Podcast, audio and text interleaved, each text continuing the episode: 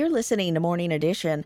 I'm Leah Lerner reporting WSIU News. Governor J.B. Pritzker has signed a bill into law that adds young vloggers and social media influencers to child labor protections. State Senator Dave Koehler of Peoria proposed the bill to require parents to share revenue with their children if they make money posting videos of their kids on social media. The bill goes into effect next July.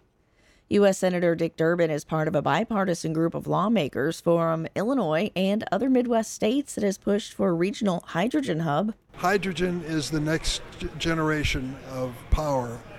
We're probably 10, 20 years removed from the effective use of it.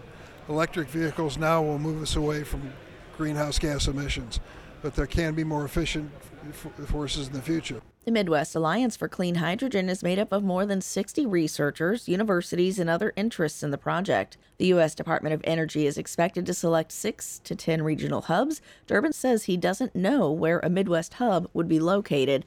Hydrogen is a clean fuel that's been in short supply. Advocates see boosting hydrogen production as a way to combat climate change. If you have a bunch of old latex paint lying around, there's now a state law for that problem. The legislation is sponsored by Senator Linda Holmes of Aurora, who says it's a common household issue. Latex paint is not considered hazardous waste, so municipalities are stuck with the can or people toss them in the garbage.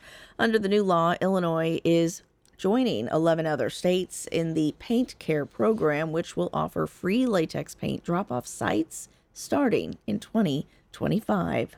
Medicaid patients who called Missouri's state helpline in May had to wait an average of 48 minutes to talk to someone, according to the Centers for Medicare and Medicaid Services. The federal agency this week sent letters to states reviewing how well they determine who is eligible for Medicaid.